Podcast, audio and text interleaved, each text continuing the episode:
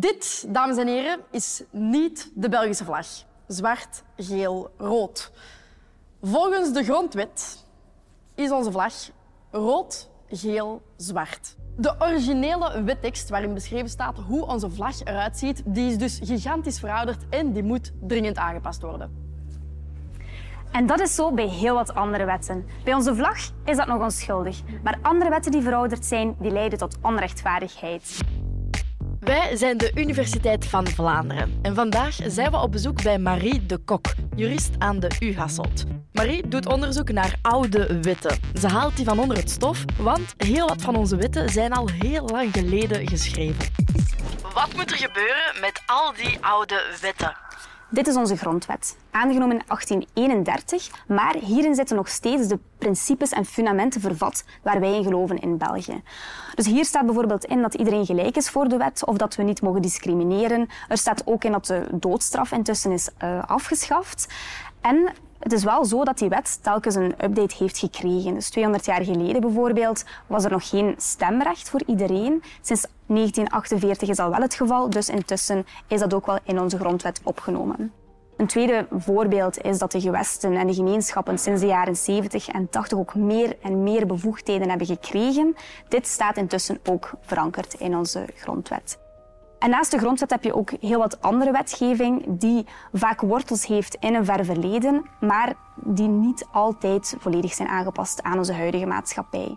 Veel wetten worden inderdaad aangenomen en blijven dan gewoon bestaan, gaan mee met de tijd. Maar die aanpassingen, omdat we ook zoveel wetten hebben, kunnen ook niet telkens elke dag opnieuw gebeuren. Dus soms hinkt het parlement een beetje achterop om die regels inderdaad een update te geven. Het is een verplichting als burger dat je dus alle wetgeving in principe kent, ook al zijn er dat oneindig veel. Dat wordt ons wel ietsje gemakkelijker gemaakt doordat de wetgeving eh, wordt gepubliceerd in het Belgisch Staatsblad. Maar ik kan me ook wel inbeelden dat niet iedereen altijd evenveel zin heeft om het Belgisch Staatsblad te gaan raadplegen. Je moet gewoon onthouden dat je in principe wel die wetten moet kennen. Dus als je ooit voor een rechtbank moet verschijnen, kan je niet als een excuus gaan inroepen dat je een bepaalde regel niet kende. Oké, we kunnen dus al onze wetten terugvinden in het Belgisch Staatsblad. Sinds het ontstaan van België wordt daar elke wet in gepubliceerd. Dus dat is al bijna 200 jaar lang. De meeste wetten zijn dus ook stokoud en dat kan soms voor problemen zorgen. Dat de vlag niet meer juist in de grondwet staat, maakt niet zoveel uit. Maar verouderde wetten kunnen er wel voor zorgen dat criminelen achterpoortjes vinden. En dat willen we natuurlijk niet. Het is een hele uitdaging om al die wetten up-to-date te houden. En dat is mijn werk. Dus de afgelopen jaren heb ik me verdiept in een wet die wortels heeft in wetgeving van 100 jaar geleden. De wet op de intercommunales. Oeh, even time-out, want wat zijn intercommunales? Intercommunales zijn bedrijfjes die gemeenten samen oprichten. Vijf, tien, twintig of zelfs alle 300 Vlaamse gemeenten die kunnen gaan samenwerken. En gemeenten zijn ook echt de ruggengraat van onze samenleving. Want ze zorgen voor sociale huisvesting of ze voeren, voeren crematies uit. Ze zorgen ook dat er water uit de kraan komt. Ze halen ons afval op. En als elke gemeente afzonderlijk een vuilniskar moet gaan kopen, dan kost dat natuurlijk bakken geld. En daarom heeft men 100 jaar geleden gedacht, oké, we gaan die intercommunales nu gaan invoeren in de wet. Intussen zijn er honderden intercommunales actief in België. Eentje die we allemaal kennen is Fluvius, onze netbeheerder. Die zorgt voor riolering, voor aardgas, voor elektriciteit, ook voor openbare verlichting bijvoorbeeld. Dan hebben we ook nog Varis, die ons kraantjeswater zuivert. We hebben ook kleinere intercommunales. Denk aan IKWV, die zorgt voor de Belgische redders aan onze kust. Die doen allemaal activiteiten die ook echt super nuttig zijn voor ons, maar het gedachtegoed is nog steeds gebaseerd op de wetgeving van 100 jaar geleden. En de eerste wet die dateert van 1 maart 1922. 1922. Dat is de tijd van de gaslantaarns, de Zeppelin en de stille film. Lijkt heel ver weg, want in de voorbije 100 jaar is er echt heel wat veranderd in de wereld. De opkomst van de auto, enkele maanlandingen, het internet, memes, de wetten die bepalen hoe intercommunales werken, komen dus eigenlijk echt nog uit een heel ander tijdperk.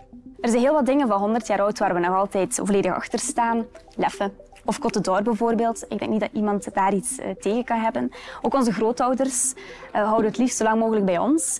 Bij de intercommunales is dat wel een beetje anders, want de wetgeving op die intercommunales die is intussen natuurlijk gedateerd. Wat gaat er dan allemaal mis met die intercommunales? Een van de problemen is dat die intercommunales de laatste jaren meer en meer activiteiten zijn gaan doen en ook commercieel actief zijn beginnen uh, worden.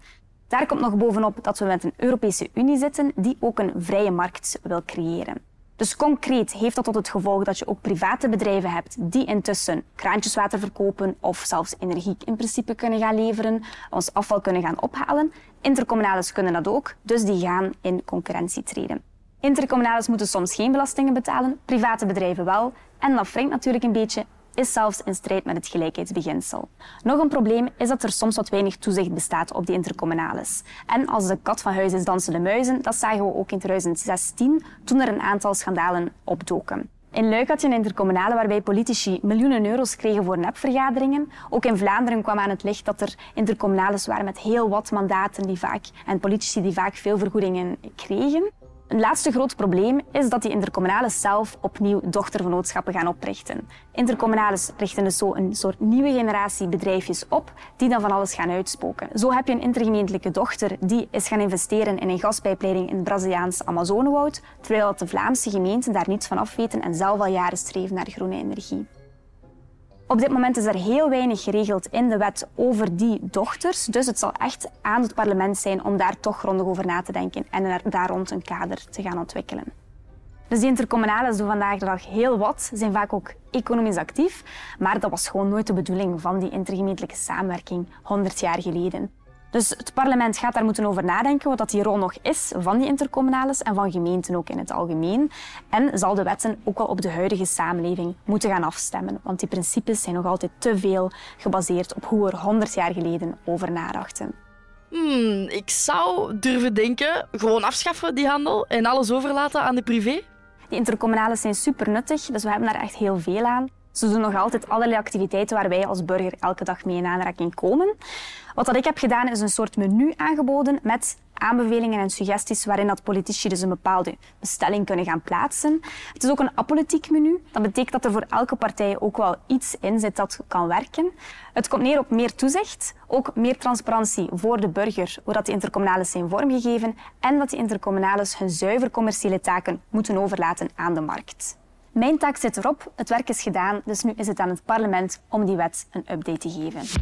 Voilà, beste politici, jullie hebben het gehoord. En als je graag Maria nummer hebt, kom maar halen bij ons. En aan alle andere kijkers die geen politicus zijn, dikke merci om te kijken. Give it a thumbs up als je van alles hebt bijgeleerd over onze wetten. En zeker niet vergeten te abonneren. Tot de volgende. Mag?